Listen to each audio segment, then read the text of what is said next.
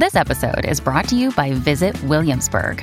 In Williamsburg, Virginia, there's never too much of a good thing. Whether you're a foodie, a golfer, a history buff, a shopaholic, an outdoor enthusiast, or a thrill seeker, you'll find what you came for here and more. So ask yourself, what is it you want?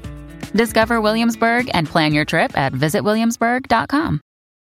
When you need mealtime inspiration, it's worth shopping Kroger, where you'll find over 30,000 mouthwatering choices that excite your inner foodie. And no matter what tasty choice you make, you'll enjoy our everyday low prices, plus extra ways to save, like digital coupons worth over $600 each week. You can also save up to $1 off per gallon at the pump with fuel points. More savings and more inspiring flavors make shopping Kroger worth it every time. Kroger, fresh for everyone. Fuel restrictions apply.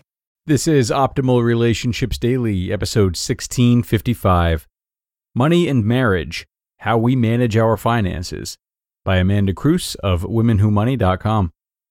Hello, everybody, and welcome back to ORD with me, Greg Audino. I'm your host and narrator, and I am with you every single day, including weekends and holidays, always reading to you from some of the best content online when it comes to building relationships and everything that goes into doing so one of those things is, of course, money and how you and your partner might spend together. So, we're really happy to share an article covering that today, authored by Amanda Cruz. So, let's jump in and hear her work as we optimize your life. Money and Marriage How We Manage Our Finances by Amanda Cruz of WomenWhoMoney.com. Money affects many areas of our lives, including our relationships and research shows that couples that argue about money are more unhappy and likely to divorce. When I got engaged 25 years ago, I didn't know the stats on money problems and divorce. If I had known, I might have been more intentional about how we managed our finances as a couple. But through trial and error and lots of conversation, we figured it out. Our money management strategies have changed a bit over the years, for the better, and I credit our money discussions and combined financial mission as the secrets to our success. How we manage finances as a couple. Deciding to combine finances. Before we got married, we split the bills. It's been a long while since our wedding, so I don't remember our conversations about joint versus separate finances. Yet our mandated premarital counseling is one thing that likely helped us figure it out.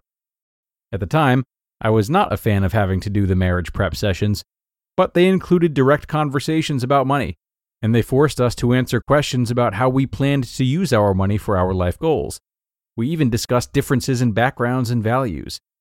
Combining finances seemed like the best option for us, so after getting married, we viewed it as our money, and that's how it's been ever since. Combining finances worked very well for us, but it's not what works best for all couples. Yet having money discussions before committing is a good bet for every couple. How we did it. After we married, we opened joint checking and savings accounts. From then on, all the bills got paid out of the joint checking account. I clearly remember missing a bill payment shortly after combining finances. We were busy and a bit unorganized. Something was bound to get overlooked.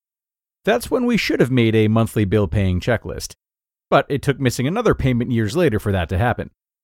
Late payments remain on a credit report for up to seven years from the original delinquency date the date of the missed payment. The late payment remains on your Equifax credit report even if you pay the past due balance. At first, our financial lives were pretty simple. We were young, and I was still in college. We didn't have a budget, as there wasn't much income or expenses. But even back then, we kept tabs on how much money came in and went out, and adjusted accordingly. How we manage our money today. Live on one income.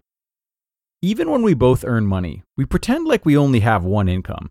I can even remember doing this when I had my first full time job, though we sometimes got derailed.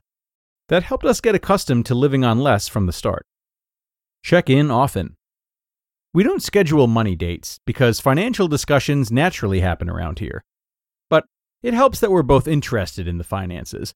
Otherwise, we would need to be more intentional about scheduling regular money meetings. Most of our check ins are casual, we talk about spending, savings, purchases, and investments. And each month, we sit down and take a look at our net worth spreadsheet. Discuss concerns. As you might expect, it's not always all rainbows and roses. Sometimes we've struggled. We've had surprise expenses and experienced other financial stress. We even got sued once. And there were times that we didn't see eye to eye. Sometimes we need time to process our concerns. But we circle back to them over and over until we find a solution or common ground. Fortunately, issues don't pop up much anymore since we have so many years of experience. Have specific roles. Both of us have access to all the accounts, bills, and investments, so it's transparent. But we have different roles in our finances, and these roles have shifted over the years as life and our money situation changed. It works well for us to have one person that pays the bills. Otherwise, it gets confusing. But we both track spending through an app and make big decisions as a team. Tools we use. Until I made this list, I didn't realize how much we rely on tools I created. I have a system, and the tools keep it simple and easy for us. A few of these tools imply I'm stuck in the Stone Age since a couple of them rely on paper and pen. Most people would use technology, and I did so for a few years. There are excellent fintech tools out there. Bill paying checklist. The checklist includes each monthly bill, including the amount and due date. Each bill gets checked off when it gets paid. It could easily be a spreadsheet, but I print it out. I created the bill paying checklist so we don't forget bills. It also helps plan for upcoming expenses and if my spouse had to take over bill paying, he wouldn't miss anything. Checking ledger. When I was a teenager, I learned how to balance a checkbook and deduct future expenses, and it stuck like glue. Today, I don't use the old checkbook registers, I rarely write checks, but I do print out a ledger to track everything coming in and going out. Again, this would be helpful for my partner too if he took over the monthly transactions. Shared spending app. We've experimented with several spend tracking apps and software. Currently, we're using a free app that doesn't have the full functionality of Tiller Money, but with both of us using it, we can each see our monthly expenditures. Net worth spreadsheet. We use a basic net worth spreadsheet we created years ago. It's had several iterations. It's simply a shared Google Sheet that we update each month with all our assets and liabilities. We calculate total net worth in one row and net worth excluding our house and cars in another. Managing money as a couple. This article covered how we've managed finances as a married couple for nearly 25 years. But we're not perfect, and things haven't always gone as planned.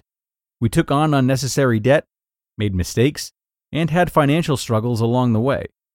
But through it all, we discussed money with honesty and transparency.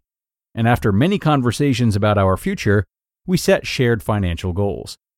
In other words, I believe communication is a vital key to our eventual success with marriage and money.